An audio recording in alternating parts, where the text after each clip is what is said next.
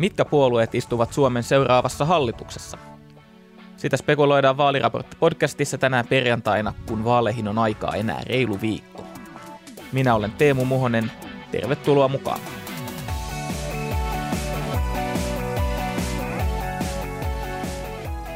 Tulevaa hallitusta on täällä studiossa mun kanssa rakentamassa tänään Kaimani politiikan toimittaja Teemu Luukka. Moikka Teemu. Terve.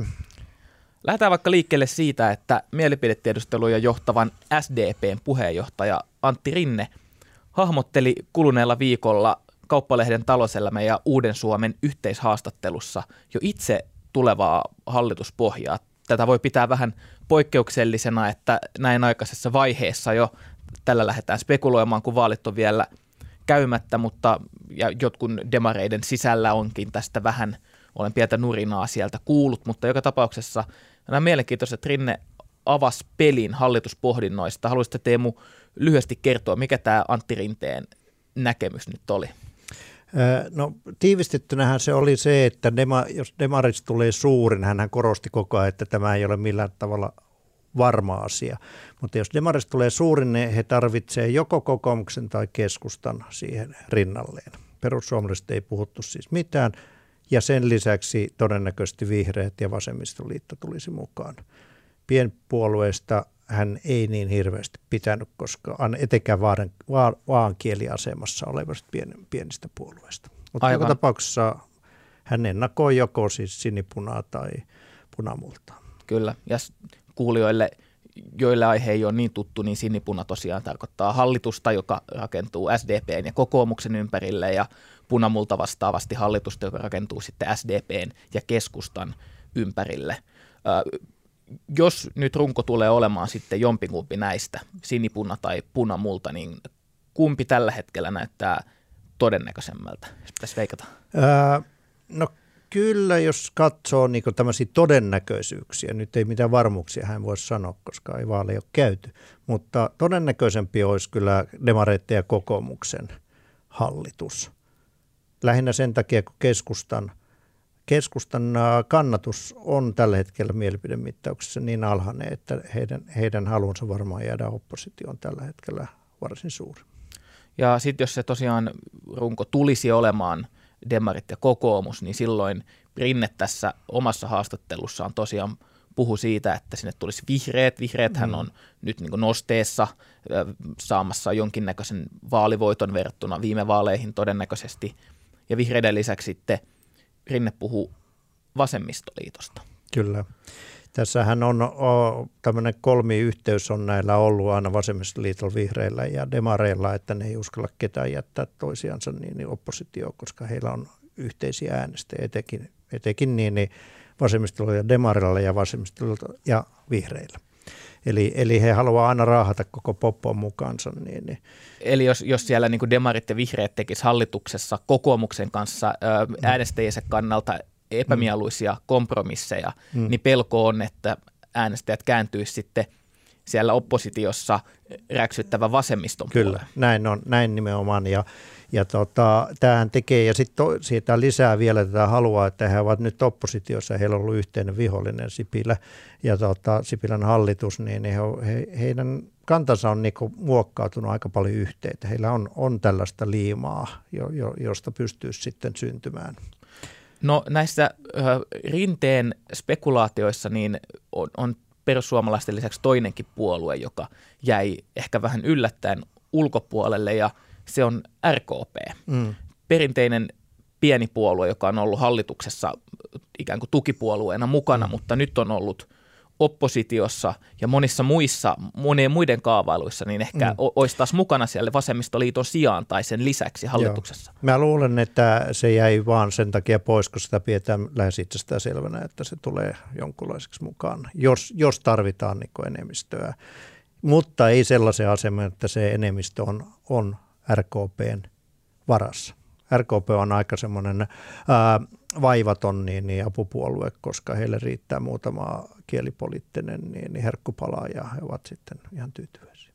Niin, Rinne puhui siinä haastattelussa siitä tosiaan, että, että he ei haluaisi tällaista tai hän ei haluaisi mm. sellaista ihan pientä puoluetta mm. vaankieliasemaan. Eli sellaisen kyllä, tilanteeseen, kyllä, jossa tämä, sen hallituksen enemmistö siellä eduskunnassa riippuisi siitä, että äänestääkö tämä pieni, hallituksen mm. pienin puolue isompien mm. puolueiden linjan mukaisesti, jolloin tällä pienellä puolueella voisi olla aika paljon valtaa jossain kysymyksissä, mutta jos nyt katsotaan, sä oot vähän koonnut Gallup-spekulaatioita, Joo. Niin jos, jos ajatellaan nykyisten mielipidemittausten viimeisimpien perusteella hallitusta, mm. jossa olisi vaikkapa demarit, kokoomus, vihreät ja RKP, Kyllä. niin olisiko tämä sellainen riittävä hallituspohja? No se, se, olisi, se olisi siinä ja siinä.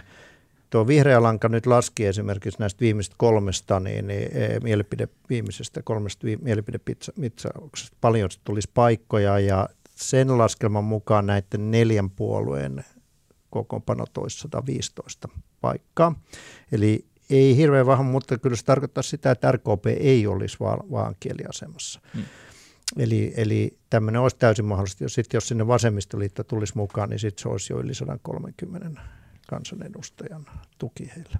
Entäpä sitten tällainen punamulta vaihtoehto, joka rakentuisi demareiden ja keskustan ympärille? Nythän keskusta näyttää mielipidemittausten perusteella mm ottavan pahasti takkiin näissä mm. vaaleissa ja mainitsitkin, että siellä voi olla halu jäädä oppositioon, mutta mm. olisiko jotain tilannetta, jos keskusta voisi kuitenkin lähteä mukaan hallitukseen? No on, etenkin heidän tämän hetken puheenjohtaja Sipilä vaikuttaa, että hän enemmän haluaa laittaa Suomen asiat kuntoon kuin keskustan asiat ja, ja hän tietysti haluaisi hallituksia varmaan millä kannatuksella vaan, mutta mä luulen, että jos sinne keskusta tulee, niin se ei tule Sipilän kanssa sinne – tai demarit ei halua Sipilää. Ja, ja, ja se, tar- mitä mä oon keskustellut keskustalaisten kanssa, niin, niin se vaatii vähintään sen 35 kansanedustajaa, eli enemmän kuin vaaleissa 2011, et, että ne voi ruveta harkitsemaan. Jos se jää sen alle, niin todennäköisesti sitten tie vie oppositioon ja myös uut, u, u, uusi ohjelma heille. Niin. Ja käytännössä tämä, että, että demarit ei sinne Sipilää haluaisi, niin sehän mm. tarkoittaisi sitä, jos näin olisi, mm. että keskustan olisi vaihdettava aika nopeastikin puheenjohtajaansa. Tai, tai sitten puheenjohtaja menee kolmanneksi puhemieheksi tai jotain vastaavaa erikoinen tilanne olisi kyllä. Että kyllä se olisi aika monen mutkan kautta. Ja ei sitä nyt tiedä, vaikka jos Sipilä sinne sitten laitetaan joksikin ministeriksi, niin, niin e- ehkä se sitten lopulta menisi. Mutta se, se on semmoinen punainen vaate niin monelle se Sipilä, että, että siitä, siitä, se olisi semmoinen symboli, joka ei ehkä, se ei menisi demareista läpi. No, Saati vasemmistoliitosta. Vaikka nyt monet näistä suurista puolueista on jo etukäteen vähän niin kuin sulkenut pois hallitusyhteistyön perussuomalaisten mm. kanssa, niin tässä on kuitenkin se mahdollisuus, kun vaalit reilu viikon päästä on, että mm. perussuomalaiset tulee saamaan, tai on mahdollista, että he saa kovan tuloksen. Mm. Kuinka äh, suuri perussuomalaiset voidaan jättää kokonaan ulkopuolelle vai on, onko se joku sellainen, että jos he saa vaikka yli 15 prosenttia äänistä, niin, niin kuin ei voi, voi sulkea siinä tilanteessa? Mm, kyllähän se halla perussuomalaisiin nämä muut puolueet suhtautuu kyllä huomattavasti varovaisemmin tai, tai epäileväisemmin, että se todennäköisyys ja ne puheet, mitä on ollut, niin todennäköisyys, että se jää ulkopuolelle, vaikka se kasvaisi isommaksi – puolueeksi, niin on hyvin suuri. Ja mulla on vähän semmoinen pieni epäilys, mä en tiedä onko tämä totta, mutta voi olla, että perussuomalaiset itsekään ei halua hallitukseen, vaan haluavat seuraava olla oppositiossa vielä yhden kierroksen ja olla sitten suurin. Mm, mm, aivan. Tässähän on paljon puhuttu siitä, että tuleeko pitkät ja vaikeat hallitusneuvottelut, vähän niin kuin muistetaan Ruotsissa, jossa edelliset neuvottelut mm. oli erittäin vaivalloiset. Itselläni on – sellainen olo, että, että tässä ei kuitenkaan välttämättä tuu ihan mitään täyttä, täyttä umpisolmua. Mm. Et kuitenkin kun katsoo näitä todennäköisimpiä kokoonpanoja, niin siellä demarit pystynee löytämään ja kokoomus keskenään mm. ö, esimerkiksi sotesta ja – koulutuksesta, koulutuksesta ilmastosta, ilmastosta hy, ju, juuri näin, niin hyvin paljonkin yhteisiä linjauksia. Sieltä mm. varmaan niin kuin kompromisseja löytyy. Kyllä. Ja lisäksi, jos näiden pienempienkin puolueiden osalta on siellä valinnan varaa, niin siinähän mm. on Siinä on niin ne palikat, jotka pystyy kyllä asettelemaan paikalle. Se, se vaatii vaan sitten demareilta hyvin paljon tämän ambitiotason laskemista, et, et mitä he ovat esittäneet, että et mitä jakanut niitä miljardeja sinne sun tänne, niin, niin kyllähän se silloin olisi näiden stoppi. Et siinä saa olla kyllä taitava kirjoittaja, hallitusohjelman kirjoittaja, että ne saa alkaa näyttämään demareiden ohjelmalta, jos ambitietasoa lasketaan hyvin paljon. Ja tämähän ei koske tällä hetkellä pelkästään demareita, vaan myös mm. muilla puolueilla on, on, on erittäin, kyllä, kyllä. ajatellaan vihreät, koulutusmiljardi, Joo, miljardi euroa lisää koulutukseen vaalikauden aikana kokoomus työmiljardi, Joo. miljardi euron veronkevennykset Joo. ansiotuloverotukseen. Joo. Eli niin kovat toiveet tai lupaukset on nyt ollut kaikilla puolueilla ja, ja mm. eilen torstaina, kun valtiovarainministeriö julkisti tällaisen perinteisen taloudellisen katsauksensa, niin mm. vähän synkkii pilviä jo maalaillaan taivaalle, eli tämä on tietysti se muuttuja, että jos tässä aletaan jo Suomen talouskasvu alkaa heikkenee nopeastikin mm. ja samaan aikaan pitäisi sitten tehdä hallitusohjelmaa, miettiä mm. tulevan neljän vuoden suuret linjat, mm. niin sitten kun näitä, lup, näitä lupauksia pitäisikin alkaa sopeuttaa sellaiseen synkempään näkymään, niin tästähän voisi sitten joo, syntyä. Kyllä, joo, kyllähän demaritkin niin, niin on aika monessa sano, kohdassa sanonut, että jos talous antaa periksi – mutta se on sanottu vähän hiljemmin niin, ja sille mä en, häivyttäen. Mä en usko, että kaikki äänestäjät muistaa aina laittaa tämän pien, pien, niin sanotusti pienellä brändillä laitetun kohan niin kehyksiin. Että niin, niin.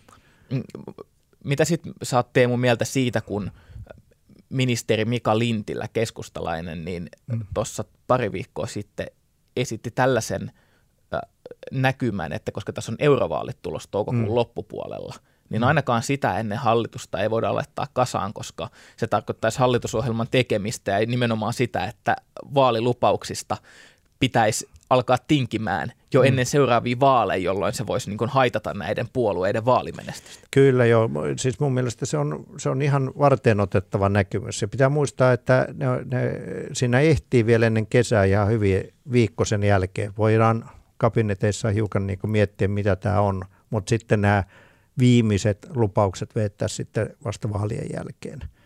Et kyllä mä, se, se, mä luulen, että se menee ihan ilman eurovaalejakin sinne saakka hyvin helposti. Mutta ei mennä vielä niin pitkälle. Tässä on tosiaan nämä ensimmäisetkin vaalit, eli eduskuntavaalit vielä käymättä, ja nämä oli mielestäni ihan mielenkiintoiset spekulaatiot, mutta katsotaan kuitenkin ne vaalit ennen kuin lähdetään lopullista hallitusta rakentamaan. Kiitos mm. Teemu, kun pääsit käymään. Joo. Kiitos. Ja lopu, lopuksi me ollaan täällä tyypillisesti annettu vinkkejä niin kuin muista asioista, joita vaaleissa tässä päivän aikana tapahtuu, mutta tänään perjantaina ei etukäteen ole oikein tiedossa mitään kovin kiinnostavaa, joten me täältä vaaliraportin puolesta suosittelemme kaikki viettämään oikein rentouttavan perjantain miettien jotain muuta kuin politiikkaa. Ja seuraava podcast jälleen maanantaina. Siihen saakka, moikka!